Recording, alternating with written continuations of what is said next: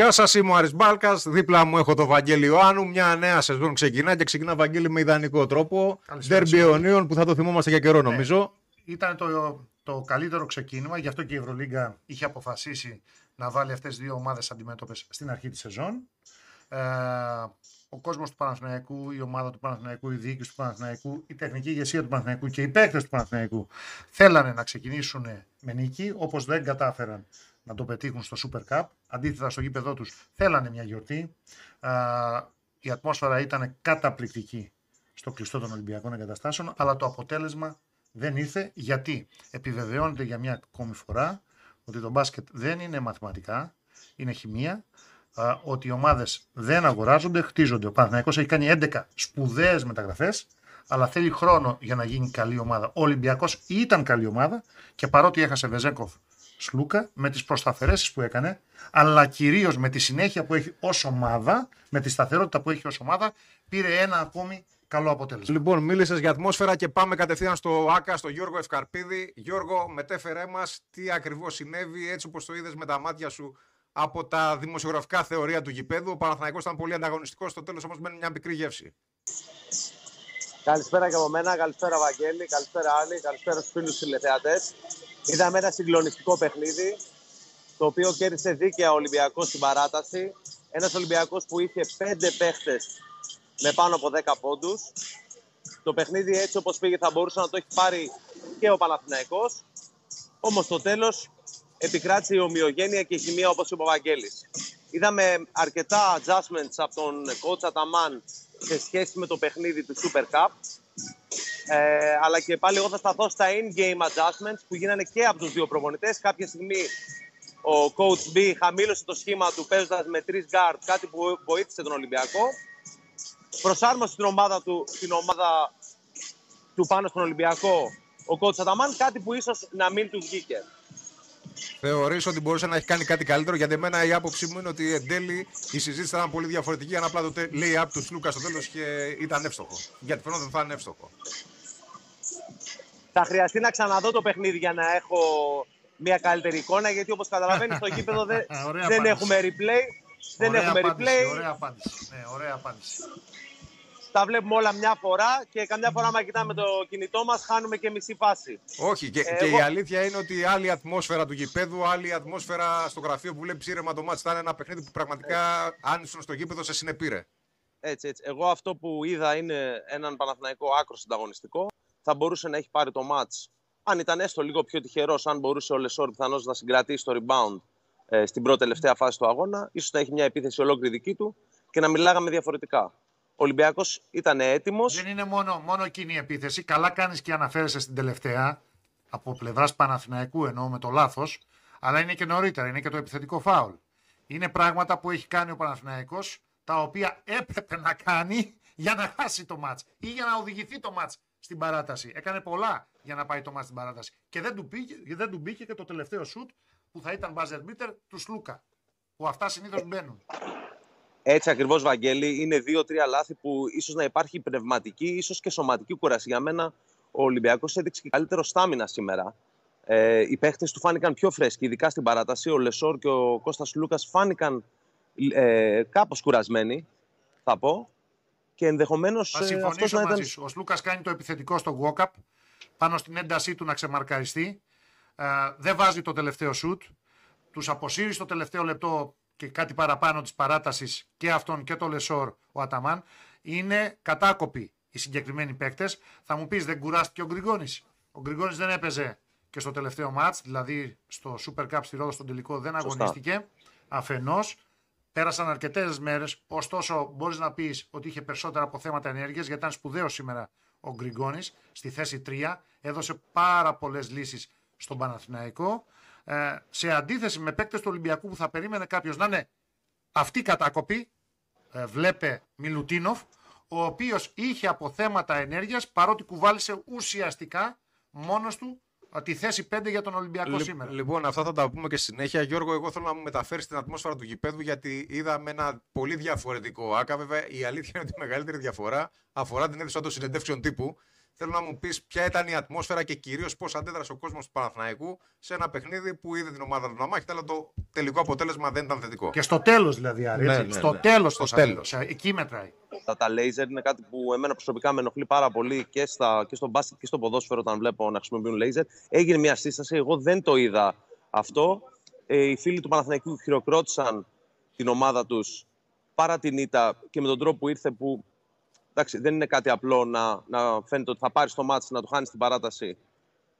Να έχει προηγηθεί αυτό που έχει προηγηθεί από τον αιώνιο αντίπαλό σου και εν τέλει να χειροκροτάς. Ο Αυτό κόσμος του είναι. Παναθηναϊκού. Αυτό ο είναι, κόσμος αυτό του περιμέναμε να Παναθηναϊκού ακούσουμε. Στο τέλος χειροκρότησαν. Στο τέλος έμειναν μαζί με την ομάδα παρά το άσχημο αποτέλεσμα, έτσι.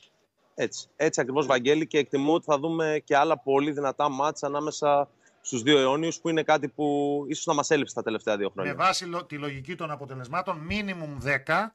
Έχουμε παίξει ήδη δύο ε, μεταξύ των αιωνίων. Έχουμε δει ήδη Άρα δύο έχουμε μεταξύ τουλάχιστον των οκτώ αιωνίων. ακόμα. Maximum 17. Έχουμε τουλάχιστον με βάση τη λογική, έτσι. Γιατί δεν νομίζω ότι πιστεύει κανένας που μπορεί να αποκλειστεί ας πούμε, μία από τις δύο ομάδες Πο- στο, στο κύπελο χωρίς να Ποτέ, παίξουν οι ποτέ δυο. δεν ξέρεις, Βαγγέλη. Αλλά, αλλά η λογική λέει όχι. Λοιπόν, Η Γιώργο, σε ευχαριστούμε πάρα πολύ. Συνέχισε το ρεπορτάζ. Θα τα πούμε και στη συνέχεια αν χρειαστεί. Εμείς σε λίγο θα συνδεθούμε και με τον Μιχάλη Στεφάνου. Βαγγέλη, είδαμε ένα Χαιρετώ, καλή παιχνίδι συνέχεια. πάντως από τα παλιά. Δεν ήταν κλεισέ αυτό που λέγαμε. Το λέγανε και οι προπονητές, το λέγανε και οι παίκτες και στις Media Day, α, αλλά και στις κατηδίαν κουβέντες. Ε, κάθε παιχνίδι είναι διαφορετικό στο μπάσκετ. Ε, Μερικές φορές ο κόσμος λέει, Μα το λέτε απλά ως δημοσιογραφικό κλεισέ. Κάθε επόμενο παιχνίδι είναι διαφορετικό. Ασφαλώς θα ήταν διαφορετικό σε σχέση με τον τελικό του Super Cup στη Ρόδο. Και φάνηκε από το πρώτο κιόλας λεπτό. Ο Παναθηναϊκός μπήκε, ο Παναθηναϊκός μπήκε αποφασισμένος, μπήκε με το μαχαίρι στα δόντια, μπήκε με την ορμή και την άβρα του κόσμου του που γέμισε το κλειστό των Ολυμπιακών Εγκαταστάσεων. Ήταν καλύτερος στο ξεκίνημα του αγώνα. Ε, εγώ αυτό είδα. Ε, και, και συνολικά θα έλεγα ότι σε ένα μεγάλο διάστημα ήταν καλύτερος από τον Ολυμπιακό, αλλά ακόμα δεν έχει φτάσει στο σημείο εκείνο η νέα ομάδα του Παναθηναϊκού, η ομάδα με τους 11 νέους παίκτες, ε, ε, σε- δεν έχει φτάσει σε εκείνο το σημείο που να αμφισβητήσει την υπεροχή, ε, την κυριαρχία αν θέλει κάποιος να πει, του Ολυμπιακού. Ο Ολυμπιακός ε, έχει μια συνέχεια ως ομάδα και παρότι έχασε τα δύο πρώτα βιολιά του, το Βεζέγκοφ και το Σλούκα, ο Βεζέγκοφ για την Αμερική, ο Σλούκας για τον Παναθηναϊκό, ε, έχει συνέχεια, έβ- έβαλε κάποια άλλα κομμάτια στο δικό του παζλ, στο δικό του ρόστερ και δεν άλλαξε σε καμία περίπτωση τον τρόπο παιχνιδιού του, τη φυσιογνωμία του και τη φιλοσοφία του μέσα στο παιχνίδι. Στον Ολυμπιακό όλα ξεκινάνε από την άμυνα και σήμερα όταν έπρεπε να κρυθεί το μάτς, όλα πάλι ξεκίνησε, όταν έπρεπε να κρυθεί το μάτς επαναλαμβάνω, όλα ξεκίνησαν από την άμυνα. Θα πει κάποιος. Ναι, αλλά βάλανε μεγάλα σουτ ο Γουόκαπ, ο Γκος και κάποιοι ακόμη. Συμφωνούμε. Όταν όμως έπρεπε να γύρει προς το μέρος του ενός ή προς το μέρος του άλλου η πλάστιγκα της νίκης, η άμυνα είναι εκείνη που καθορίζει Όχι, το μάτς. συμφω- Και- και συμφωνώ ο απόλυτα. Ολυμπιακός, ειδικά στην παράταση, Άρη, ειδικά στην παράταση, γιατί έπαιζε για πολλή ώρα και με τρία φάουλ στην τελευταία περίοδο, ειδικά όμως στην παράταση, ο Ολυμπιακός δεν απειλείται καν. Δεν απειλείται καν. Και αυτό δείχνει ότι είναι μια ομάδα που ακόμα δουλεύει ως καλοκουρδισμένη μηχανή, θα παίξει άλλες φορές σ- κοντά στο άριστα, δεν θα το ορίσουμε ποιο είναι, αλλά ποτέ δεν θα πάρει κάτω από τη βάση αυτή η ομάδα. Και σήμερα δεν έπιασε το maximum της αποδοσής του Ολυμπιακός. Έχει πράγματα να λύσει ο Ολυμπιακός, θα τα πούμε στη συνέχεια. Έχει πράγματα να βελτιώσει, όμως έπιασε ένα average, ένα μέσο όρο απόδοσης που του έδωσε άλλη μία νίκη, τη 18η έναντι μόλις μιας τα τελευταία 3-3,5 χρόνια απέναντι στον ε, Παναθηναϊκό, έτσι. 18-1 είναι το σερί πλέον, από εκείνο τον Νοέμβρη που είχε κερδίσει για το πρωτάθλημα ο Παναθηναϊκός στο στάδιο Ειρήνης και Στο Φιλίας. ΣΕΦ. Έτρεξε ένα μεγάλο σερί, έχασε μια φορά στα περσινά play-off, ε, ένα παιχνίδι ε, για το ελληνικό πρωτάθλημα και έχει 18 νίκες κατά τα άλλα από τότε, από τότε από τα τρίποντα του Νέντοβιτς με την παρένθεση των περσινών play-off του ελληνικού πρωταθλήματος, πράγμα που σημαίνει ότι ε, επιβεβαιώνεται αυτό που λέγαμε. Επειδή σήμερα έφυγε και ο Ξανθός για την τελευταία του κατοικία. Α, και τον αποχαιρέτησαν και οι Αριανοί με όλες τις τιμές, με δόξα και τιμή. Αυτό που λέγαμε για την αυτοκρατορία του Άρη. Εκείνη την περίφημη 7 ετία με το απίστευτα ρεκόρ ότι οι ομάδες χτίζονται. Ε, αυτό που λέγαμε για την μετέπειτα αυτοκρατορία του Ολυμπιακού επί Ιωαννίδη για να τον διαδεχτεί ο Ιβκοβιτς με το Triple Crown. Εκείνο που λέγαμε για την παντοκρατορία του Παναθηναϊκού για περίπου 13 χρόνια ε, με ε, οδηγό το Ζέλικο Μπράντοβιτς. Ισχύει τώρα για τον Ολυμπιακό ότι είναι δηλαδή μια ομάδα με σταθερό κορμό τα κοινά σημεία τα ανέφερα στις προηγούμενες μεγάλες ομάδες και τις ε, εποχές που άφησαν η κάθε μία ξεχωριστά. Το ίδιο ισχύει τώρα για τον Ολυμπιακό, παρά το γεγονός ότι έφυγαν δύο τεράστιοι παίκτες από το ρόστερ του το περασμένο καλοκαίρι. Η καλύτερη ομάδα εξακολουθεί να κερδίζει. Ο Όχι, Ολυμπιακός παραμένει η καλύτερη ομάδα, αλλά ο Παναθηναϊκός είναι μια ομάδα που έρχεται. Είναι χυμαρόδης ο λόγος σου. Είναι γιατί... μια ομάδα που έρχεται Όχι. να συνεχίζει να δουλεύει όπως ήξερε να δουλεύει και να παίρνει αποτελέσματα. Η άλλη ομάδα με τις 11 σπουδαίες μεταγραφές είναι μια ομάδα που έρχεται αλλά για να φτάσεις σε αυτό το επίπεδο θα χρειαστεί δουλειά, θα χρειαστεί αρκετός χρόνος και κάτι Όχι. ακόμα. Και το, το σίγουρο είναι ότι ο Ολυμπιακός είτε παίζει στο ΑΚΑ, είτε παίζει στο ΣΕΦ, είτε παίζει οπουδήποτε. Παίζει το ίδιο Όποιο πράγμα. και να είναι ο αντίπαλος, παίζει το ίδιο Παίζει το πράγμα ίδιο και έχει Όμως- τρομερή αυτοπεποίθηση. Όμως Το βλέπει στο προσοχή, παιχνίδι του. γιατί θα κάνουμε και την επιμέρους ανάλυση των λεπτομεριών αυτού του ντέρμπι που μόλις ολοκληρώθηκε. Προσοχή! Εμείς βλέπουμε, ενώ συζητάμε για τη μεγάλη εικόνα των δύο, αν πάμε στο σύνολο της Ευρωλίγκας, βλέπουμε μια μικρή εικόνα. Την εικόνα που αφορά τον Ολυμπιακό και τον Παναθηναϊκό. Ναι. Πρέπει όταν μιλάμε πάντα για το κορυφαίο επίπεδο, το επίπεδο της Ευρωλίγκας, να έχουμε στο μυαλό μας ότι υπάρχει και η Ρεάλ, ότι υπάρχει και η Φενέρ, ότι υπάρχει και το Μιλάνο, η Μονακό, η Παρτιζάν, η Μακάμπη. Γιατί τα λέω αυτά, διότι... Κάτσε τώρα που πες Μονακό να δω άμα έχασε. Ναι, να το δεις. Διότι το επίπεδο και των δύο δικών μας ομάδων, έτσι κι αλλιώς, απέχει αρκετά ακόμη από αυτό που έχουμε δει στην pre-season των ευρωπαϊκών ομάδων εννοώ, για να μιλήσουμε με όρους NBA, ε, και, και όσα επίσημα είδαμε. Δηλαδή, χτες και όσα προλάβαμε να δούμε σήμερα. Είναι άλλες ομάδες, προσοχή, το λέμε από την πρεμιέρα, που είναι πιο Δεν προσφερόταν για ηρεμία με τίποτα έτσι όπως εξελίχθηκε. Ήταν ένα ντέρμπι που Συναρπαστικό. θύμιζε παλιές εποχές. Συναρπαστικό παιχνίδι. Καλησπέρα κιόλας. Καλή σεζόν να έχουμε. υγεία, Ε, να το υγεία, Μιχάλη, ευχαριστηθούμε υγεία. και νομίζω θα το ευχαριστηθούμε περισσότερο από κάθε άλλη φορά γιατί ε, αυτή την ε, σεζόν το μπασκετικό κοινό της Ελλάδας ε, και ειδικά οι φίλοι των δύο μεγάλων ομάδων αυτών που συμμετέχουν στην Ευρωλίγκα ε, θα είναι με τα μπούνια μέσα στη διοργάνωση. Ο Παναθηναϊκός έδειξε ότι θα επιστρέψει και θα είναι πολύ δυνατός. Ε, μπορούμε να πούμε ότι ήταν καλύτερο σήμερα στη μεγαλύτερη διάρκεια του αγώνα. Όμως, ε, ο Ολυμπιακός έκανε μια, δι- μια νίκη χαρακτήρα, έκανε μια νίκη δήλωση ότι είναι εδώ, ότι η συνοχή του, ο κορμός του, η φιλοσοφία που έχει, το, το αγωνιστικό πνεύμα που τον χαρακτηρίζει, ε, αυτό το μότο της αγέλης των πεινασμένων σκυλιών που, που, ε, που του έχει ταιριάξει πολύ, ε, έχει αντίκρισμα στο παρκέ ε, κάτω από αντίξωες συνθήκες, ε, με απουσίες σοβαρές, με ένα πολύ σφιχτό rotation, ε, με έναν αντίπαλο ο οποίος είχε μεγάλο ενθουσιασμό. Ε, κατάφερε ο Ολυμπιακός ε, στο δεύτερο ημίχρονο, πρώτα από την άμυνά του, να γυρίσει δύο φορές το παιχνίδι και τελικά στην παράταση εκεί να μιλήσει η εμπειρία του, ε, το know-how που έχει, οι, οι εικόνες, οι παραστάσεις από τόσο μεγάλα παιχνίδια και από ειδικές καταστάσεις που λέει και ο Βαγγέλης. Μιχάλη και μια Είναι τρομερή λογικό αυτοπεποίθηση νομίζω. Ναι, είναι λογικό Να το πούμε αυτό. διαφορετικά ε, αυτό εφόσον δεν ακριβώς που έχασε είπατε με κανονική άλλες διάρκεια. φράσεις. Μιχάλη, διαφορετικά. Το είπε ο Άρης, το είπες και εσύ νωρίτερα. Ο Ολυ... Μίλησες για know-how. Ο Ολυμπιακός το έχει κάνει πολλές φορές αυτό το πράγμα. Όχι μόνο απέναντι στον Παναθηναϊκό. Απέναντι στα, στα, στις μεγαλύτερες ομάδες της Ευρωλίγκας. Ε, και εννοώ κατά τεκμήριο μεγαλύτερες ομάδες. Δηλαδή τις ομάδες που έχουν 40, 38, 35, 32, 28 και Τις 25 πιο ακριβές, τις εκατό- πιο ναι, ακριβές. κατά τεκμήριο λοιπόν. Ναι. Μεγαλύτερες ομάδες της Ευρωλίγκας. Το έχει κάνει πολλές φορές τα τελευταία χρόνια. Το ξανά έκανε ε, και απόψε. Δηλαδή το έχει κάνει και με τον Παναθηναϊκό, εννοείται, το ξανά έκανε απόψε. Είναι τέταρτο διαδοχικό ευρωπαϊκό διπλό στο κλειστό των Ολυμπιακών Εγκαταστάσεων. Και Και για να συνεχίσει ο Μιχάλης, στην παράταση, ειδικά στην παράταση, Μιχάλη, ξεκινάει α, χωρίς σκορ ο Παναθηναϊκός α, για περίπου 4 λεπτά. 4 λεπτά και 5 δευτερόλεπτα, αν το έχουμε υπολογίσει ε, καλά. Άμα είναι σωστό το play by play.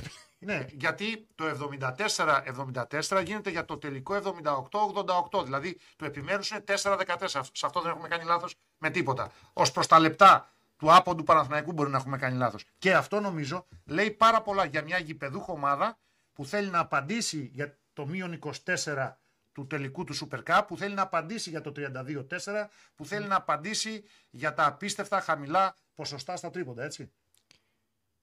Ναι, έτσι ακριβώς είναι, Ευαγγέλη. Ε, νομίζω ότι στην παράταση ο Ολυμπιακός δεν άφησε κανένα περιθώριο και παρότι χάνει τις δύο πρώτες φάσεις στη δική του επίθεση ο Μιλουτίνοφ ε, απόρρια και της κούρασης, ε, ειδικά το, το lay-up. Το lay-up, ναι. Το lay-up. ναι ε, και την πρώτη που γίνεται λάθος, ο Ολυμπιακός ε, έχει, μας έχει δείξει, μας έχει στείλει το μήνυμα από το, όλο το δεύτερο ημίχρονο με την άμυνά του.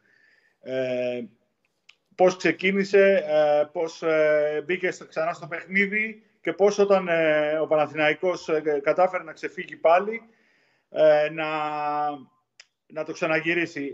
Από τη στιγμή που ο Ολυμπιακός δείχνει μια συνέπεια στην άμυνα, είναι δεδομένο ότι θα προκαλέσει πανικό στον αντίπαλο, θα χαλάσει το μυαλό του, θα χαλάσει τις επιστροφές του και θα βρει αυτό το, το flow offense, την, την, την, τη ροή στην επίθεσή του να κυκλοφορήσει σωστά την μπάλα και να βγάλει τα σουτ.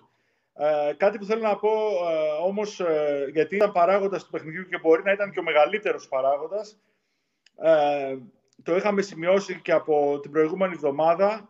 Ο Αταμάν διόρθωσε το λάθος που για μένα έκανε στο, στο Super Cup, αφήνοντας εκτός τον Γκριγκόνης. Ο Γκριγκόνης είναι ένας παίκτης που... Δεν μπορούσε να κάνει και διαφορετικά σήμερα, γιατί έλειπε ο Παπαπέτρου και δεν είχε κανέναν εντελώς όμως. Κανέναν στη θέση 3. Όμως βέβαια και στην τέτοια δεν ήταν έτοιμος και στη Ρόδο δεν ήταν έτοιμος. Από εκεί και πέρα ο Γκριγκόνη είναι ένας παίχτης που στην παρούσα φάση, ειδικά από ο Παναθηναϊκός, δεν είναι δεμένος. Δεν έχει συνοχή, δεν έχει ομοιογένεια. Ε, και πηγαίνει λίγο με την προσωπικότητα των παιχτών του, γι' αυτό και ξεχώρισε τόσο πολύ σήμερα ο Κώστας Λούκας ε, και βεβαίως ο Χουάντζο, ο οποίος είναι ένας παίχτης ε, υψηλού επίπεδου. Ε, ο Γκριγκόνη είδαμε ότι επειδή είναι παιγμένο στην Ευρωλίγκα, ε, την έχει φάει και λίγο με το κουτάλι, έχει παραστάσεις, βγήκε μπροστά, ήρεμα, ε, ήταν ο πιο απειλητικός παίχτης μετά το Σλούκα ε, στον, ε, στην επίθεση του Παναθηναϊκού. Και πήγε να το πάρει μόνος του στην Και πήγε να το πάρει και μόνος του με δύο μεγάλα Εκείνα τα συνεχόμενα τρίποντα. Έτσι. Μετά το 66-66. Νομίζω ότι χρειάζεται τον ε, Γκριγκόνη ο Παναθηναϊκός ακόμα. Δεν ξέρω αν θα πάρει παίχτη αν ε, αυτός ο παίχτης ε, έρθει μπροστά του ή δεν θα πάρει, αλλά και λόγω του ότι ο Ιωάννης είναι ανέτοιμος και λόγω του ότι ε, Γκάι, ε, Βιλντόζα, ε, γενικότερα η περιφέρεια του Παναθηναϊκού δεν έχει ακόμα ε, την απαραίτητη συνοχή και επικοινωνία. Συμφωνούμε απόλυτα, συμφωνούμε απόλυτα, Μιχάλη, και είναι το μοναδικό καθαρό τριάρι που μπορεί να βοηθήσει. Είναι το μοναδικό καθαρό τριάρι του Παναθηναϊκού, παρότι μπορεί να παίξει και στη θέση 2, που μπορεί να βοηθήσει. Μιλάω για τη δεδομένη χρονική στιγμή. Όταν γυρίσει ο Παπαπέτρου και είναι 100% έτοιμος, θα είναι και αυτός μια λύση στο 3. Πάντα μιλάμε για το 3. Γι' αυτό και υποχρεωνότανε για πολλή ώρα ο Αταμάν και στο Super Cup, όπως και απόψε, να παίζει με 3 γκαρντ. Μόνο που και στη Ρόδο και απόψε ο, ο Παναθηναϊκός δεν βρήκε πολλά πράγματα από τα 3 γκαρντ. Αντίθετα με τον Ολυμπιακό, που αν εξαιρέσουμε την μέτρια έως άσχημη βραδιά του Λαρεντζάκη, το σχήμα με τα άλλα τρία γκαρντ λειτουργήσε πάρα πολύ καλά. Ε, ναι, αλλά η, η, μόνη ένσταση που έχω είναι ότι με βάση, του, ναι, με βάση τους αριθμούς ο Πίτερς έχει κάνει ένα εξαιρετικό παιχνίδι, δεν είναι γκαρντ, το λέω για την εξίσωση των πόντων ναι. και το πώς αλλά ειδικά ο Γκος στο φινάλε ήταν δεν μπορεί να σαν... Που έκανε τη διαφορά. Δεν το λέω απλώς για να ναι, την κάνω την κουβέντα. Στην, στη ροή του ματς αυτός πραγματικά έκανε διαφορά για άλλη μια φορά Μιχάλη ήταν ο Γουόκαπ. Ο Γόκαπ έχει κάνει ένα συγκλονιστικό παιχνίδι. Ε, είναι ένας παίχτης ο οποίος ε, πραγματικά ένας προπονητής είναι δύσκολο να βρει κάτι να του κάνει παρατήρηση μέσα στο γήπεδο. Δηλαδή ακόμα και τα λάθη του είναι προϊόν σωστής σκέψης τις περισσότερες φορές. Εντάξει, προφανώς αν περιμένεις ένα ρομπότ, ε, ε, πώς το λένε, ε, θα, εντάξει, θα, θα βρεθείς ε, να έχεις παράπονα για το Γόκαπ, αλλά αν περιμένεις έναν άνθρωπο που προσεγγίζει τέλος πάντων τη μηχανή στον τρόπο που αγωνίζεται, είναι η προσέγγιση του σε κάθε κατοχή εξαιρετική, η διέστησή του στην άμυνα και η διάθεσή του και οι τοποθετήσεις του εξαιρετικές. Το λάθος του μπορεί να το διορθώσει αμέσως και στην επόμενη φάση, ε, παίρνει την ευθύνη Ωστόσο, όταν βλέπει παιδιά, ότι σωστά όσα λες. Σωστά δεν, όσα λες. Σωστά όσα δεν σκέφτεται όμως ποτέ ότι πρέπει να βάλει το σουτ. Δηλαδή, όμως. σήμερα έβαλε 5-6 τρίποντα, άλλες φορές θα τελειώσει με 0 και θα είναι το ίδιο χαρούμενος μέσα του. Όμως, όμως υπάρχει ένα όμως, Μιχάλη, μ' ακούς, υπάρχει ένα ναι. όμως, το λέω και για τον Άρη, για να ολοκληρώσω α, την αντι, τον αντίλογο που ξεκίνησα νωρίτερα. Ναι, Καλός και Άγιος. Άλλωστε, Άγιο είχαμε και με την εθνική ομάδα, τουλάχιστον πήγαμε στο προολυμπιακό τουρνουά που τον είχαμε τον πεζοναύτη ως βασικό playmaker. Όμως, όμως, σήμερα ο Μπαρτζόκας παίρνει το match όχι με το small ball την ώρα που αναγκάζεται μετά τα δύο φάουλ του Μιλουτίνοφ να παίξει, γιατί εκείνο το σχήμα δεν βγαίνει. Άλλωστε, το 26-27 γίνεται με ένα γρήγορο 13-2 39-29 και εκεί νομίζεις με 19.000 κόσμο στο κλειστό των Ολυμπιακών Εγκαταστάσεων ότι ο Παναθηναϊκός θα το καθαρίσει και από νωρίς το μάτς. Γιατί ε, τρίζει το, το κλειστό των Ολυμπιακών Εγκαταστάσεων. Τρίζουν οι κερκίδες. Ο θόρυβος είναι μεγάλος. Ε, αρχίζει να παίρνει φόρα ο Παναθηναϊκός. Αλλά δεν πιάνει κατηφόρα τον Ολυμπιακό. Δεν γίνεται το στάδιο κατηφορικό. Γιατί, επαναλαμβάνω την άποψή μου, μπορεί να κάνω λάθος, αλλά αυτή είναι η, ταπική, η ταπεινή γνώμη μου. Ενώ δεν δουλεύει το σχήμα με τα τρία γκαρντ του Αταμάν, για πολλούς λόγους που μπορούμε να τους εξηγήσουμε, δεν θα κάνουμε τώρα σεμινάριο. Ωστόσο, δουλεύει το σχήμα με τα τρία γκαρντ του Ολυμπιακού. Βγάζω το Λαρεντζάκη από το συγκεκριμένο ματς εκτός εξίσωσης, την οποία δεν λύνει ακόμα ο Σίκμα, κλείνω την παρένθεση. Γουόκαπ, Γκος και Κάναν καθαρίζουν τον αγώνα, αν θέλουμε να δούμε τη μεγάλη ναι, εικόνα, ναι, ναι. για να έρθει να σφραγεί στη νίκη ο γίγαντας Μιλουτίνοφ για τον Ολυμπιακό α, στο τέλος. Γιατί το λέω αυτό, επειδή για μένα το walk-up τον περιμένεις με βάση όλα τα καλολογικά και κοσμητικά, τα καλολογικά στοιχεία των εκφράσεων του Μιχάλη και τα κοσμητικά επίθετα που χρησιμοποίησε και με τα οποία δεν διαφωνούμε. Το walk-up τον περιμένεις. Πας όμως εκεί που θέλω και χαίρομαι. Ε, εκείνους που δεν περιμένεις είναι το Williams Ghost να παίξει το match που έπαιξε και τον Κάναν να παίξει το ματς που έπαιξε, όχι μόνο για τους 14 στην επίθεση, κυρίως για τις άμυνες που έβγαλε. Ναι, αλλά πρόσεξε, ο Κάναν... ο το Κάναν, τρίγωνο, ο Κάναν, το ναι. τρίγωνο, ναι. το τρίγωνο, Γουόκαπ, Ουίλιαμς Γκος, με τα πολύ μεγάλα σουτ, τις καμινάδες που έβαλε, σαν μανταρίνια του Γιουλ, και Κάναν είναι εκείνο α, που, που, που τσακίζει τα κόκαλα του Παναθηναϊκού. Ναι, αλλά πρόσεξε. Ο Κάναν έχει δείξει και στο Final Four της Ευρωλίγκα τι μπορεί να κάνει στα δύσκολα. Και επιμένω, Μιχάλη, θέλω την γνώμη σου γι' αυτό ότι. Ο... Έδειξε και στην Κρήτη ε, με τον Παναθηναϊκό. Ε, Μας έχει δείξει ότι είναι ικανός ε, όταν έχει ρυθμό να σκοτώσει μια αντίπαλη άμυνα. Σωστό. Όμως, Εδώ πάλι άνω τελεία για να μην το χάνουμε τον νόημα. Όταν έχει εκεί ρυθμό, όταν θα πάρει σουτ δικά του. Απόψε παίζει διαφορετικά ο Κάναν. Ε, εδώ ναι. θέλω να μείνουμε. Δεν παίζει να βάλει 5-5 τρίποντα και να τελειώσει ένα μάτς χτίζοντας μια διαφορά για την ομάδα του. Απόψε βάζει το κορμί του, κλέβει μπάλες, παίζει άμυνες, σκοράρει όταν πρέπει, πασάρει όταν πρέπει. Για να έρθουν μετά και ο Πίτερς να κάνει dub-dub 17-10, για να έρθει και ο Μιλουτίνοφ που έπαιξε μαζί με την παράταση 36 λεπτά να βάλει 15 πόντους. Βα... Βαγγέλη, νομίζω Όλα ότι άλλαξε και ο ρόλος του. Τα 100% Ολυμπιακός ουσιαστικά με αυτή την πεντάδα παίρνει το παιχνίδι. Ναι. Όμως ο παράγοντας X εκεί με καθοδηγούσες. Αν θέλουμε να απομονώσουμε έναν παίχτη, είναι ο Νάιζελ Βίλιαμς Γκολ. Σωστό. Γιατί Εγώ δεν τον απομονώνω όμως αυτός... για να μην αδικήσω τον Κάναν, έτσι. Ακριβώς. Επειδή, όπως είπε και ο Άρης, έχουμε μια εικόνα για το τι είναι ικανοί να κάνουν και ο Γουόκαπ και ο Κάναν και φυσικά ο Μιλουτίνοφ, ε, αφού μένουμε στην περιφέρεια, εκείνος που ουσιαστικά παίρνει το παιχνίδι στο τέλος, γέρνει την πλάστικα, τα φέρνει όλα τούμπα, είναι ο Γκος, για τον οποίο υπήρχε και μια αμφιβολία αν μπορεί να σταθεί ως leader, όχι σε όλο έστω το παιχνίδι, αλλά σε κάποιες φάσεις ε, του Ολυμπιακού, δηλαδή να πάρει την ευθύνη ε, υπό αυτή την έννοια.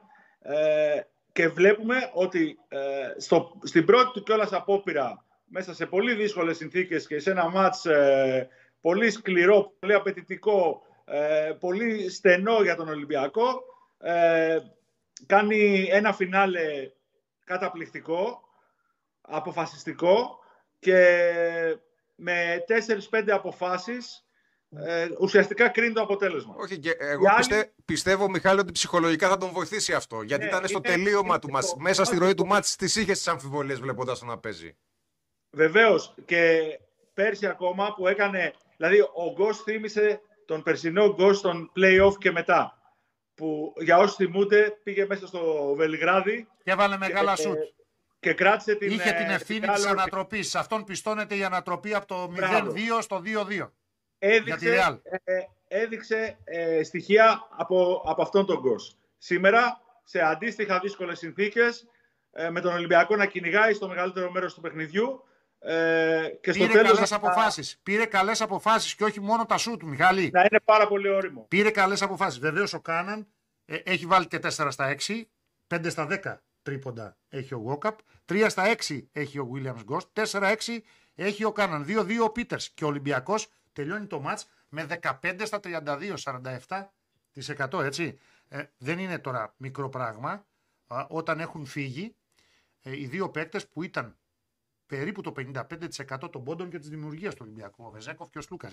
Καθόλου μικρό πράγμα την ώρα που ένα ολόκληρο καλοκαίρι η συζήτηση περιστρεφόταν πώς θα βρεις, γύρω από το πώς θα βρεις, αν είσαι ο Ολυμπιακός και ο Μπαρτζόκας, τους πόντους του Βεζέγκοφ, ακόμα και με τα τρελά σουτ που έβαζε, και τη δημιουργία συν τους πόντους του Σλούκα. Χωρίς γκαρντ. Ε, η συζήτηση ε, γινόταν χωρίς τον επιπλέον γκαρντ. Χωρίς τον επιπλέον σκόρερ. Χωρίς τον επιπλέον σκόρερ. Πιστεύω σήμερα όμως... παίζει χωρίς τον Μπραζντέικις. Ναι. Πιστεύω όμως, Βαγγέλη, ότι η διαφορά σε σχέση με την περσινή ομάδα είναι ότι φέτος τη λύση θα τη δώσει πρώτα η άμυνα και μετά η επίθεση. Και Μιχάλη, θέλω και δικιά σου άποψη. Πέρυσι, πολλές φορές τη λύση την έδινε πρώτα η επίθεση και μετά η άμυνα. Θα σου απαντήσω αφού ακούσουμε τον Μιχάλη. Έχεις δίκιο. Ο Ολυμπιακός φαίνεται ότι έχει πολύ περισσότερο ανάγκη την καλή του άμυνα. Ε, Βεβαίως, θα περιμένω να δούμε ολοκληρωμένο το πακέτο γιατί ο, ο θα βοηθήσει πολύ στο επιθετικό κομμάτι και βεβαίως ε, με την παρουσία του Φαλ ε, θα έχει και η second unit ένα έξτρα σημείο αναφοράς που σήμερα δεν το είχε στο 5. Ε, από εκεί και πέρα ε, έχεις απόλυτο δίκιο και κάτι που ακόμα θέλω έτσι να προσθέσω, να υπερθεματίσω δηλαδή σε αυτό που λες, ότι επίσης, ε, το, το επίσης διαφορετικό στο φετινό Ολυμπιακό είναι ότι δεν μπορείς εύκολα να εστιάσεις σε έναν πρωταγωνιστή. Αυτό άλλες φορές θα είναι υπέρ του και άλλες φορές μπορεί να είναι αντίον του όταν δεν θα υπάρχει ο, ο Σάσα ή και σε κάποιες περιπτώσεις ο Σλούκας να βγάλουν τα κάστανα Αυτή είναι assist. Δώσ' το. Αυτή είναι assist. Παίρνω για να πάω στο lay-up. Δεν θα καρφώσω, θα την αφήσω μαλακά την μπάλα στο καλάθι ε, μετά την assist του Μιχάλη Στεφάνου, διότι ο, την απάντηση σε αυτό που είπες δεν θα τη δώσει κατά την άποψή μου ούτε η άμυνα ούτε η επίθεση. Θα τη δώσει η ομάδα αλλά δεν μένω στο γενικό και αόριστο η ομάδα, θα τη δώσει ο ρυθμός. Θα, θα τη δώσει η ροή της επίθεσης του Ολυμπιακού την απάντηση. Δηλαδή ο Ολυμπιακός φαίνεται ακόμα και όταν θα μπει ο Φαλ μαζί και ο, Μπραζ, και ο Μπρασδέικης, δηλαδή όταν θα είναι πλήρης ο Ολυμπιακός. Δεν θα ψάξει τον έναν που θα κάνει το τελευταίο σουτ. Δεν θα, δεν θα ψάξει τα περίφημα ηρωικά, τη φουστανέλα, τα κολοκοτρονέικα. Θα παίξει μέσα από τη ροή της επίθεσής του και η μπάλα θα αποφασίσει ποιος θα κάνει το κρίσιμο σουτ. Και σήμερα η μπάλα αποφάσιζε ποιος θα πάρει το σουτ. Δηλαδή κυκλοφορούσε την μπάλα ο Ολυμπιακός με ολύμπια ψυχραιμία σε ένα γήπεδο που κόχλαζε, που έβραζε σαν καζάνι και έπαιρνε το σουτ εκείνος που αποφάσιζε η μπάλα. Τι εννοώ με το αποφάσιζε η μπάλα; Με το ρυθμό ο Ολυμπιακός σήμερα κέρδισε επειδή έχει 46% στο τρίποντο Μπορεί να έχει και μαρκαρισμένα σουτ που μπήκαν και έχει, όχι όλα, αλλά έχει. Δεν ήταν όλα contested, όλα υπό αφισβήτηση δηλαδή να μεταφράζουμε και τις αμερικανικές λέξεις τα σουτ. Μαρκαρισμένα, αλλά όλα όμως είτε ήταν μαρκαρισμένα είτε μαρκάριστα προήλθαν από καλή κυκλοφορία της μπάλας, ήταν δηλαδή σουτ ρυθμού.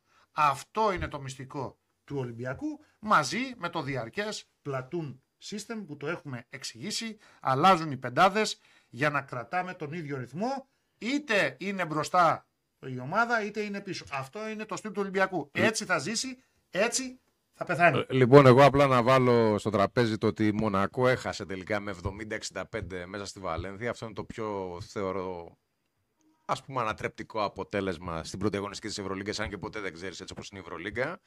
Και θέλω να πω για αυτό που είπες Βαγγέλη, ότι ναι μεν έτσι φαίνεται ότι θα πάει ο Ολυμπιακός, αλλά όλα αυτά θα αποδειχθούν εκ του αποτελέσματος. Μιχάλη, θέλω και δικιά σου άποψη. Πριν, πριν πάμε για τον Ολυμπιακό, να, να το πω τώρα σε αντιπαραβολή και θα το συνεχίσει ο Μιχάλης Ναι, για τον ναι. Ολυμπιακό. Από την άλλη πλευρά είδαμε έναν Παναθηναϊκό με τεράστιο κίνητρο σήμερα. Δεν του βγήκε το αποτέλεσμα. Έφτασε πολύ κοντά στο να νικήσει. Με μικρή διαφορά. Με μικρή διαφορά. Άλλωστε δεν είναι επαναληπτικές οι, οι αναμετρήσεις. Δεν είναι οι επ- επαναληπτικοί αγώνες της Ευρωλίγκας. Είτε με έναν κερδίζεις, αν δεν βρε, βρεθείς ισόβαθμος στην τελευταία αγωνιστική, είτε με 20 για να μετράνε αυτά τα κριτήρια. Δεν, παίζει, δεν παίζουν και μεγάλο ρόλο οι διαφορές. Αυτό θέλω να πω. Έφτασε πολύ κοντά στο να νικήσει. Θα ήταν ένα, με- ένα, ένα μικρό βήμα για το μεγάλο που θέλει να πετύχει ο Παναθηναϊκός μπροστά. Θα ήταν και ένα μεγάλο βήμα για την ηρεμία γενικά του Παναθηναϊκού Σύμφωνοι. μέχρι Α- τα επόμενα μάτς με τον Αλλά Ολυμπιακό. την ώρα που έβρισκε διαφορετικούς πρωταγωνιστές ο Ολυμπιακός α, στο δεύτερο ημίχρονο, στην τελευταία περίοδο και ειδικά στην παράταση.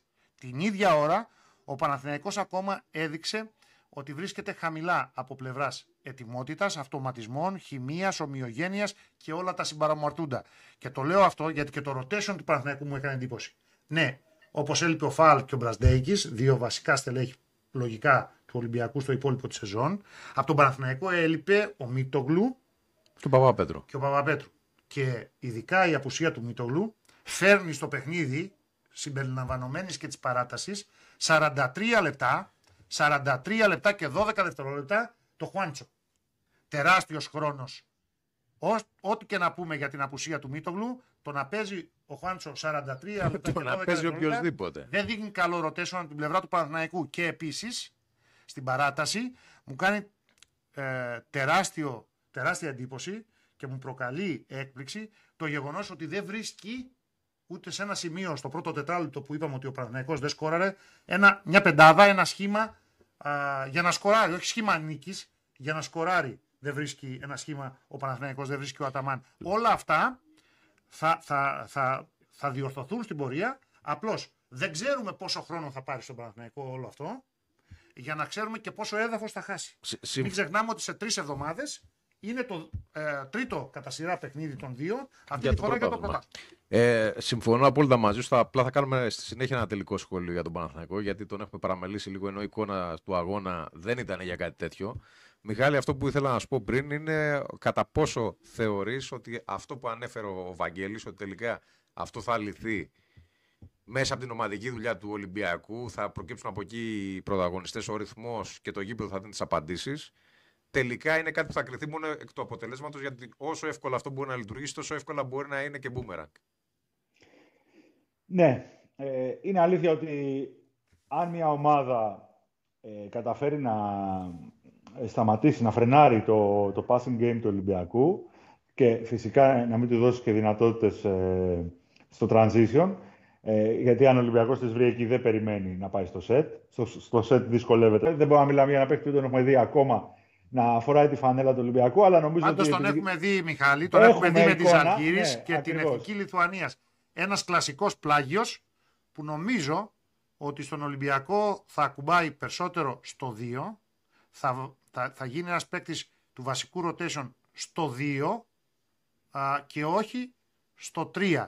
Στο 3 λογικά ο Παπα-Νικολάου δεν αμφισβητείται εκτός εάν χρειαστεί να πάει κάποια λεπτά στο 4 και η αλλαγή του στο 3 θα είναι ο Μακίσικ.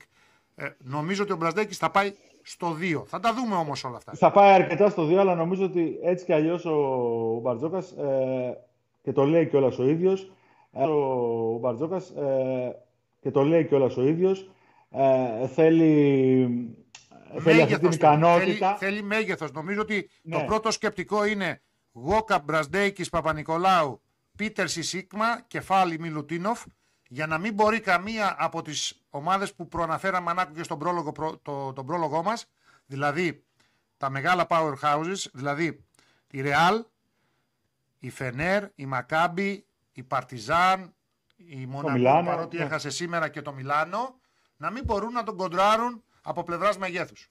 σωστό είναι αυτό και ε, αυτό που περιέγραψες σε αυτή η πεντάδα, δηλαδή είναι μια πεντάδα που μπορεί να τη δουν πολλές φορές να κλείνει παιχνίδια Μμμ, ε, σωστό. που, που, που θα θέλει ο Ολυμπιακός και την άμυνα και το μέγεθος α, και το σκορ πιθανότατα.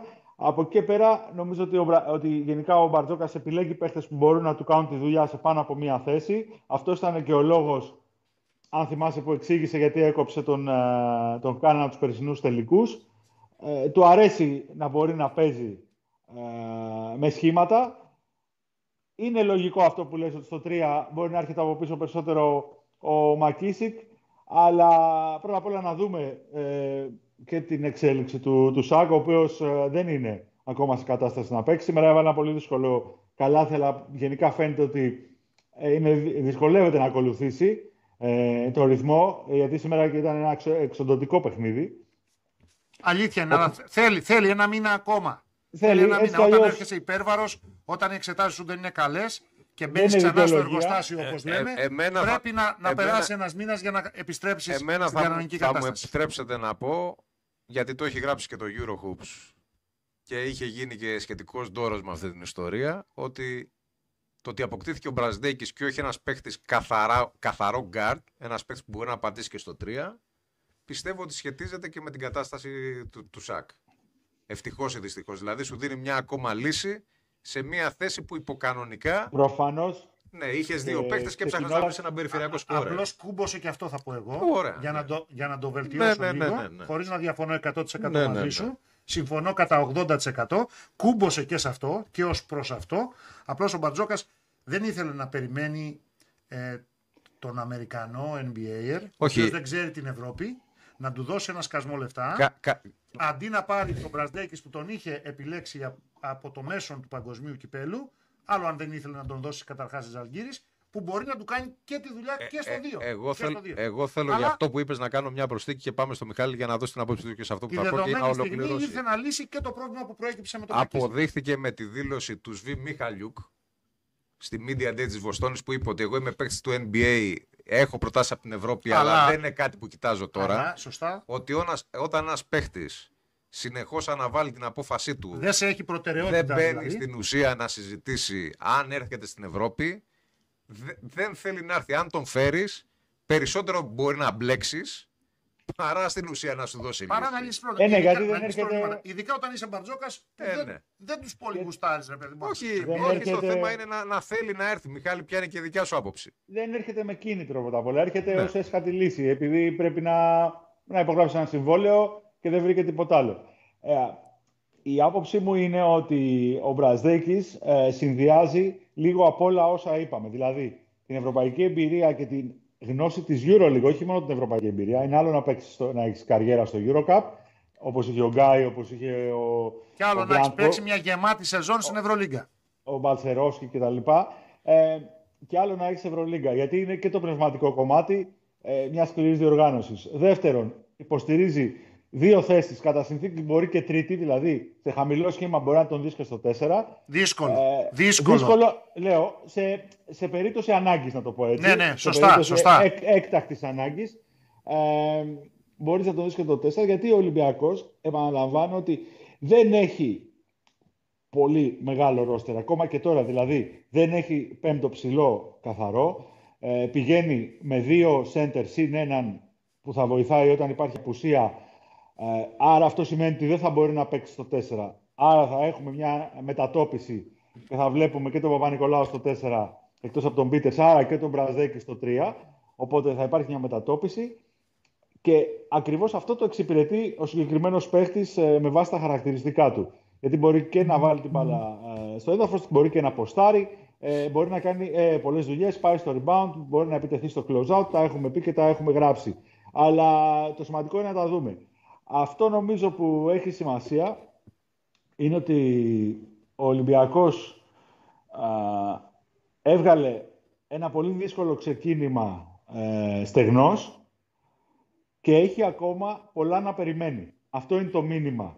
Δηλαδή έχει πολλά να περιμένει ως ομάδα. Φυσικά και ο Παναθηναϊκός αυτό δεν γίνεται θέμα γιατί είναι καινούργια ομάδα, αλλά και ο Ολυμπιακός έχει πολλά να περιμένει. Γιατί έχει ένα παίχτη που νομίζω θα είναι πολύ σημαντικός, ο Μπραζδέκης, και έναν που ξέρουμε ότι είναι πολύ σημαντικός, ο Φαλ, ε, που τους περιμένει, όπως περιμένει και, το, και τον ε, Μακίσικ ε, και φυσικά όπως περιμένει ακόμα και την καλύτερη προσαρμογή και του Σίγμα και του Γκος. Δηλαδή... Του Γκος, του Γκος όχι, ο Γκος είναι έτοιμος. Ε, ενώ είναι ο, έτοιμος, ο, ο Σίγμα όμως ακόμη δεν Οπωσδήποτε τη ο λύνει χρόνος την θα δουλέψει εξίσωση. υπέρ Είναι του. ένας παίκτης Ναι. εγνωσμένης αξίας, δεν το συζητάμε αυτό. Στο 5 σε αυτό το επίπεδο, το κορυφαίο επαναλαμβάνουμε, όχι όταν θα παίζεις με τον Κολοσσό. Ε, δεν υποτιμώ τον Κολοσσό ή τον Απόλλωνα Πάτρα. Όταν θα παίζει τα πιο δύσκολα μάτς. Όταν θα παίζει τα πιο δύσκολα μάτς, στο 5 δεν μπορεί να παίξει ο Σίγμα. Στο 4 πρέπει να μάθει το παιχνίδι του Ολυμπιακού. Ε, στο 4 πρέπει να θα μάθει το το, παιχνίδι μάθει, του θα Ολυμπιακού. το μάθει το παιχνίδι. Σήμερα Στο πέντε- έπαιξε 10 λεπτά.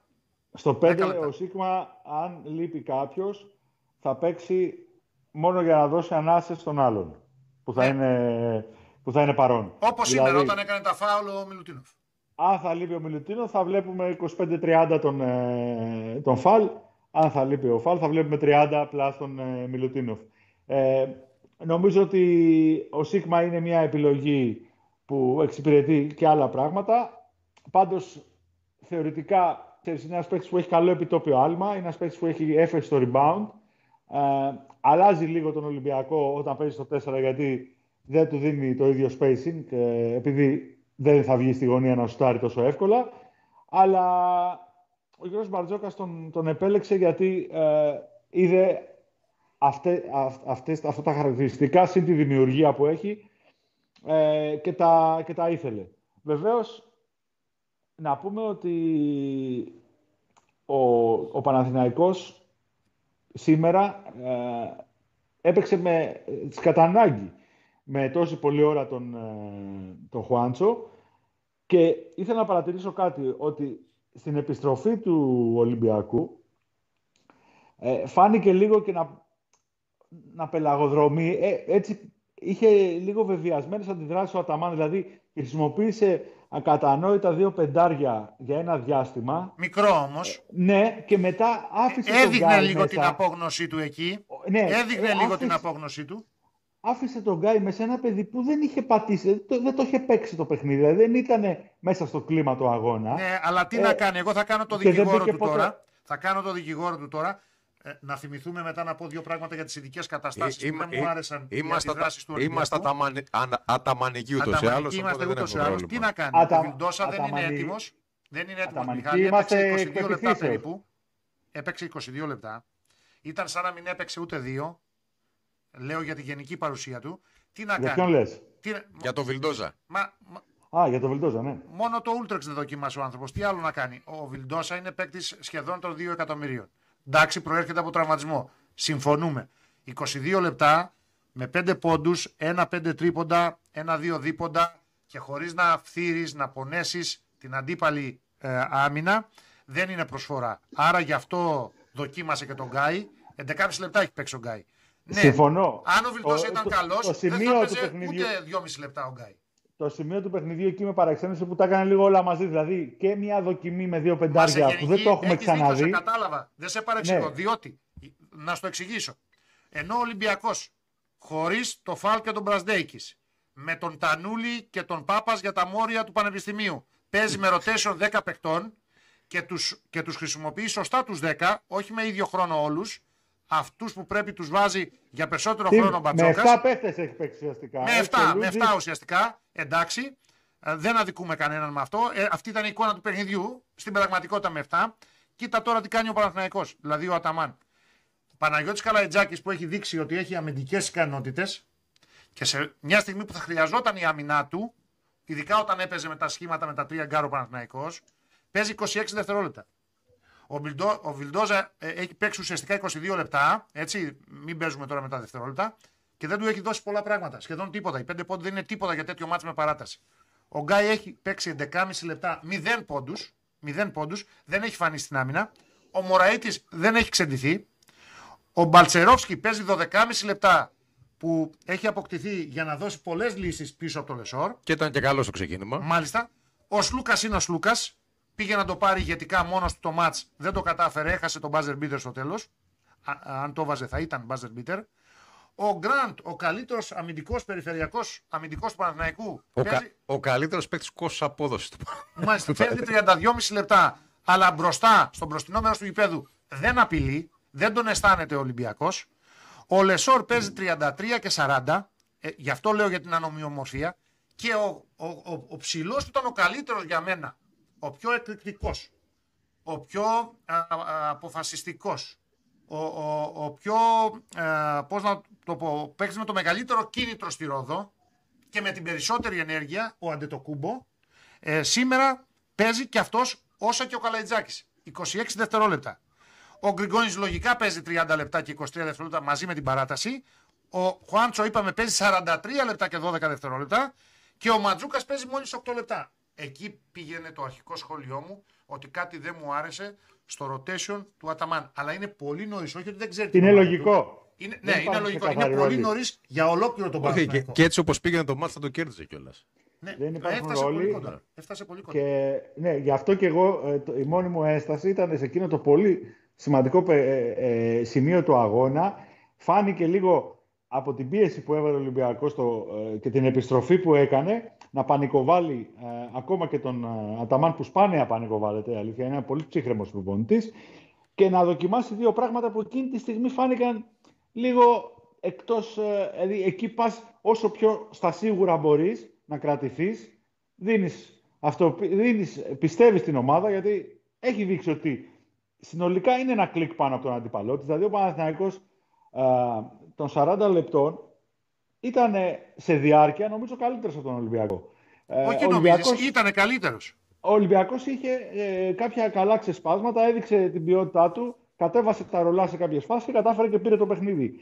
Αλλά σε μια ροή, νομίζω ο Παναθηναϊκός είχε τον έλεγχο. Μιχάλη, για να κλείσουμε κιόλας, θέλω ένα σχόλιο σου ειδικά για τον Παναθηναϊκό, για να ολοκληρώσουμε σιγά σιγά την εκπομπή, γιατί είμαστε στην αρχή, είμαστε στο ξεκίνημα. Δεν έχουμε στούντιο. Πιστέψτε μας, αυτή τη φορά θα αποκτήσουμε από την επόμενη εκπομπή και θα είσαστε θέση να το δείτε. Μιχάλη, Κάθε το αρχή- σχόλιο σου λοιπόν για τον Παναθηναϊκό. Κάθε αρχή και δύσκολη, όπως για μας ε, έτσι και για τον Παναθηναϊκό. Ε, όμως ε, νομίζω ότι έχει ποιότητα. Ε, σήμερα τον είδαμε ε, καταρχήν να αντιδράει που ήταν το πρώτο ζητούμενο από το σοκ του, του Super Cup. Αυτό είναι ένα βήμα ε, προς σωστή κατεύθυνση, ότι έδειξε αντίδραση, έδειξε σφιγμό, ε, έπαιξε κόντρα σε ένα σύνολο πολύ δεμένο και του έβαλε ε, πολύ δύσκολα και πολλά προβλήματα. Ανέδειξε αδυναμίες. Ανέδειξε Ναι, αδυναμίες στον ανέδειξε Ολυμπιακό. αδυναμίες, σωστό. Ε, πίεσε καλά την μπάλα, οδήγησε τον Ολυμπιακό σε λάθη.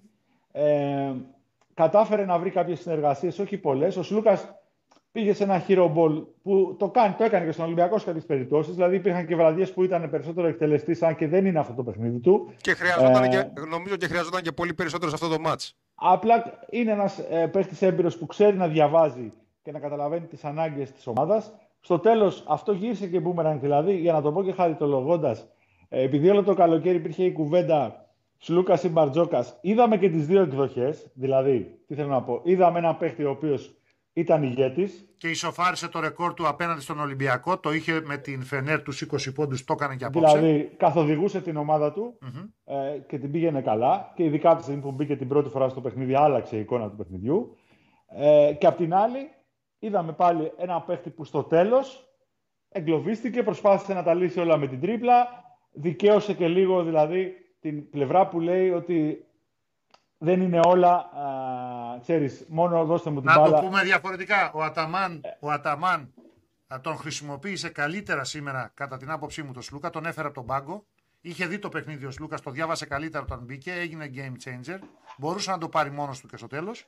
Μα Αλλά αυτό στο είναι, τέλος της αυτό βραδιά. είναι ο Σλούκας. Ναι, στο τέλος όμως της βραδιάς, εκείνος που δικαιώθηκε και χαμογέλασε τουλάχιστον για το σημερινό μάτ είναι και πάλι ο Μπατζόκα με το δικό του, επαναλαμβάνω, όπως το έχω χαρακτηρίσει εγώ, platoon system. Λοιπόν, με- Πριν κλείσουμε. όχι πριν κλείσουμε, πριν αποχαιρετήσουμε τον Μιχάλη, θα κλείσουμε μαζί. Α, ωραία. Γιατί θέλω να πω ένα γενικό σχόλιο για τις άλλες ομάδες της Ευρωλίγα. Εγώ θέλω, εγώ θέλω να προσθέσω το εξής, γιατί συμφωνώ απόλυτα με τον Μιχάλη, ότι αν είχε μπει εκείνο το lay-up στο τέλος, η συζήτηση θα γινόταν εύκολα και ανάποδα. Το σουτ από την κορυφή της ρακέτας. Ναι, το, το, το τελείωμα του. Σουτ ταμπλός το σουτ με το ταμπλό, ναι. Ναι, ναι, από την Αυτό κορυφή. που τέλος πάντων Ναι, ναι. φαινόταν να μην χάνεται. Το Ναι, off balance, ε, ναι. Το off balance. από την Και, κορυφή της και ρακέτας. θεωρώ ότι παρόλα αυτά, παρά το γεγονός ότι ο Παναθηναϊκός έχασε, θεωρώ ότι αυτό το δεύτερο μάτς με την εντυπωσιακή βελτίωση του Παναθηναϊκού, έστω και αν έπαιζε στην έδρα του, δείχνει ότι πια. Ε, Σάρας. Ο Βίλι, ε, παρότι ήταν πολύ κακός στα δύο, στις δύο πρώτες μά, ε, μάχες με τη Ρεάλ, εχθές κυριάρχησε. Ε, Τζαμπάρι Πάρκερ. Τζαμπάρι Πάρκερ, ε, όταν βρίσκει ρυθμό, είναι, δείχνει κλάση. Έτσι, είναι παλιά σκοπή NBA, πολύ ε, φινετσάτος. Ε, αν μπει στο παιχνίδι, ε, και αυτός χρειάζεται το χρόνο του.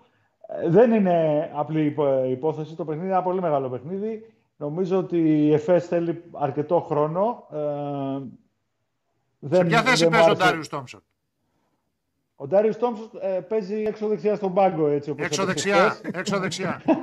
Ε, ε, ξέ, είσαι, ξέρεις εσύ τι ρωτάς, ξέρεις τι ρωτάς. Ε, νομίζω, βέβαια. ότι, νομίζω ότι ε, ίσως αποδειχτεί ότι λίγο αυτό που λέμε άνθρακας στο θησαυρός στην περίπτωσή του, αλλά Όχι. Δεν, δεν, περιμένουμε, δεν το, Μιχάλη, δεν το πιστεύω.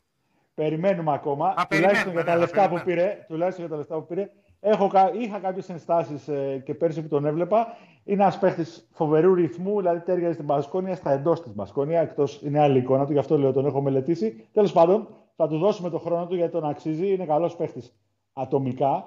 Ε, αλλά ναι, και η Μπαρτσελώνα, ενώ πολλοί δεν το περίμεναν, ε, βρήκε, βρήκε γρήγορα δηλαδή έτσι, ένα, ένα καλό ρυθμό ε, και παρότι της λείπει ένας παίχτης, ένας σκόρερ, είναι αρκετά επικίνδυνη και έχει κίνητρο και φαίνεται ότι Θα τους ε, δούμε. πε- το διασκεδάζει Θα περισσότερο. τους το παιχνίδι, δούμε το σε μια χαίρεται. εβδομάδα στο στάδιο Ειρήνης και Φιλίας. Θα τους δούμε. Λοιπόν, Καλό βράδυ. Buenas Καλό noches. βράδυ. Γεια σου, Μιχάλη. Λοιπόν, πριν φύγουμε. Δεν φεύγουμε. Εδώ Ειδικές περιμένω. καταστάσεις από το ενότητα του Ντέρμπι. Ωραία, ειδικές καταστάσεις. Ο Ολυμπιακός στο τέλος του πρώτου ημιχρόνου κάνει μια τραγική επαναφορά και μένει μπάλα στα χέρια του. Εγκλωβίζει ο Γκραντ στις δαγκάνες του. Το που κάνα. κάναν. Εγώ θα περίμενα, παρότι είχε δύο φάουλ, να μπει ο Μιλουτίνοφ. Για να πάρει την μπάλα κάτω το καλάθι, για να κερδίσει ένα φάουλ, να βάλει δύο βολές για παράδειγμα. Και επίσης, όταν το μάτς πάει καλάθι-καλάθι, στο τέλος της κανονικής διάρκειας του αγώνα, ε, δεν είναι οι ε, συγκεκριμένες επιθέσεις του Ολυμπιακού ορθολογικές. Ε, και αυτό μου έκανε εντύπωση. Δηλαδή, ενώ δείχνει χαρακτήρα, ενώ παίρνει το μάτς ε, επειδή έχει το know-how όπως εξηγήσαμε, επειδή το έχει ξανακάνει, επειδή έχει μια συνέχεια ως ομάδα, επειδή δουλεύει ως καλοκουρδισμένη μηχανή και όλα τα γνωστά, υπάρχουν μερικές αποφάσεις που δεν είναι ορθολογικές. Πιστεύω θα τα διορθώσει και αυτά ο, ο Μπαρτζόκας. Κατά τα άλλα, κλείνουμε αυτή την ενότητα του ντέρμπι.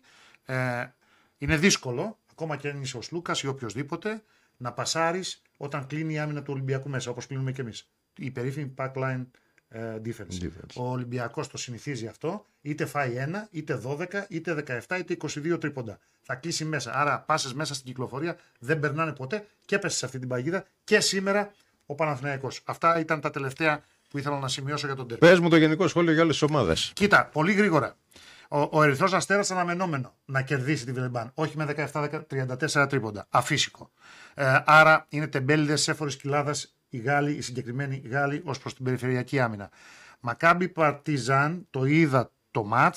Ηθοποιεί. Έχει δίκιο ο Μπράντοβιτς. Ηθοποιεί. Ε, έγραψε. Κανονική. Η ατάκα Ε, έγραψε. ναι, ναι, είναι η πρώτη, φαντάζομαι θα έχει κι άλλες μεγαλύτερες, η πρώτη μεγάλη ατάκα της σεζόν από πλευράς προπονητής σε time out. Είναι ηθοποιοί. Ηθοποιοί. Μα... Ήταν ηθοποιοί έτσι όπως έπαιξαν στο συγκεκριμένο μάτς. Δεν έπαιξαν επαγγελματικά, δεν έπαιξαν ως παίκτες επίπεδου Ευρωλίγκας. Τον βλέπεις τον Καμίνσκι να μένει στην Ευρώπη; Όχι. 96-81 πολύ γρήγορα τον αλλάξει. Δεν ξέρω αν θα βγάλει Χριστούγεννα. Δεν θα πω ότι θα κάνει παρέλαση, δεν ξέρω πότε κάνουν παρέλαση στο Βελιγράδι. Λοιπόν, η Μακάμπη όπως την περιμέναμε.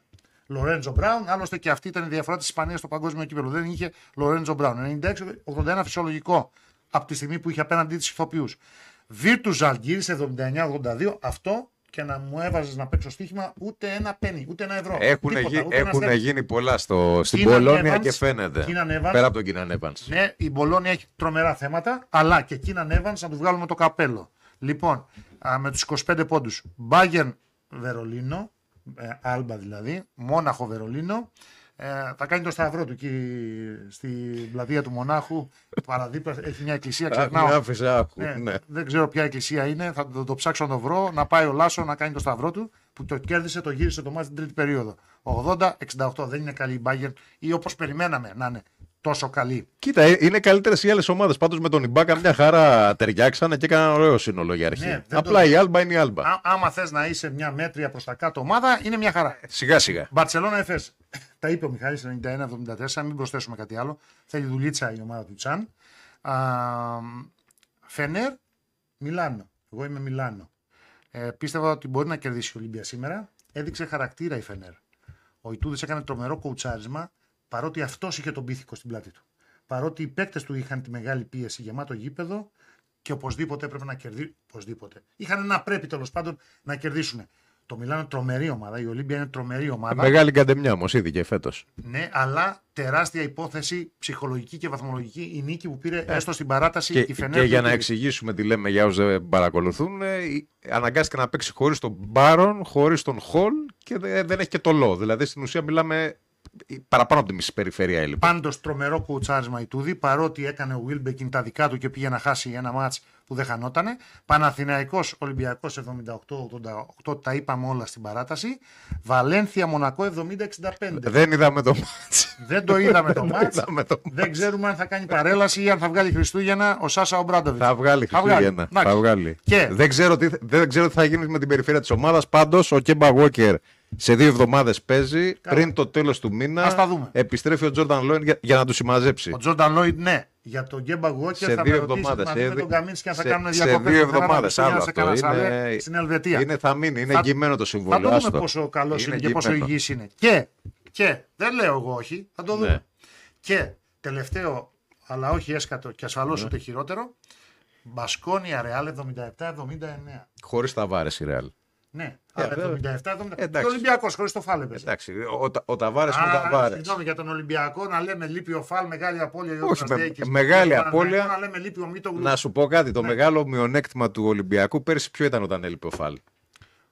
Τώρα με, μου, μου, μου αλλάζει τη συζήτηση Όχι, με Πασαλού, ενώ εγώ όχι, όχι, προσπαθώ να σου πω ότι η απαντήσω, Real να σου θα έπρεπε απαντήσω. να κερδίσει πιο εύκολα. Ό, όταν, λείπει ο Φαλ, όταν λείπει ο Φαλ πέρσι δεν υπήρχε τίποτα στην ουσία από πίσω. Εντάξει. Δε- η- η- Ο Μπολομπόη καλός χρυσός Η Real δεν δεν δικαιολογεί. ήταν τέτοιο. Η, Η- η Real έκανε τη μεγαλύτερη Real, προσθήκη που μπορούσε να κάνει. τον Πήρε Καμπάτσο.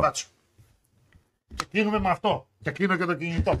Δεν μπορεί να κερδίσει. Φοβερό τώρα. κινητό, καινούριο, Ναι, διπλωτό. Δεν μπορεί να κερδίσει τώρα με δύο πόντους στην Πασκόνια. Δεν λέω ότι δεν είναι καλή η ομάδα ε, Εγώ, του Πενιαρόγια, εγώ αλλά δίνω το ελαφρυντικό της απουσίας Εντάξει. του Ταβάρε. δικαιολόγησέ Και, δε- τους. και δεν έχω δει και το μάτς, Όπως δεν έχουμε δει και το μάτς του Εγώ δεν Μονακό. τους δικαιολογώ. Βλ- Είδα το στατιστικό και το σκορ.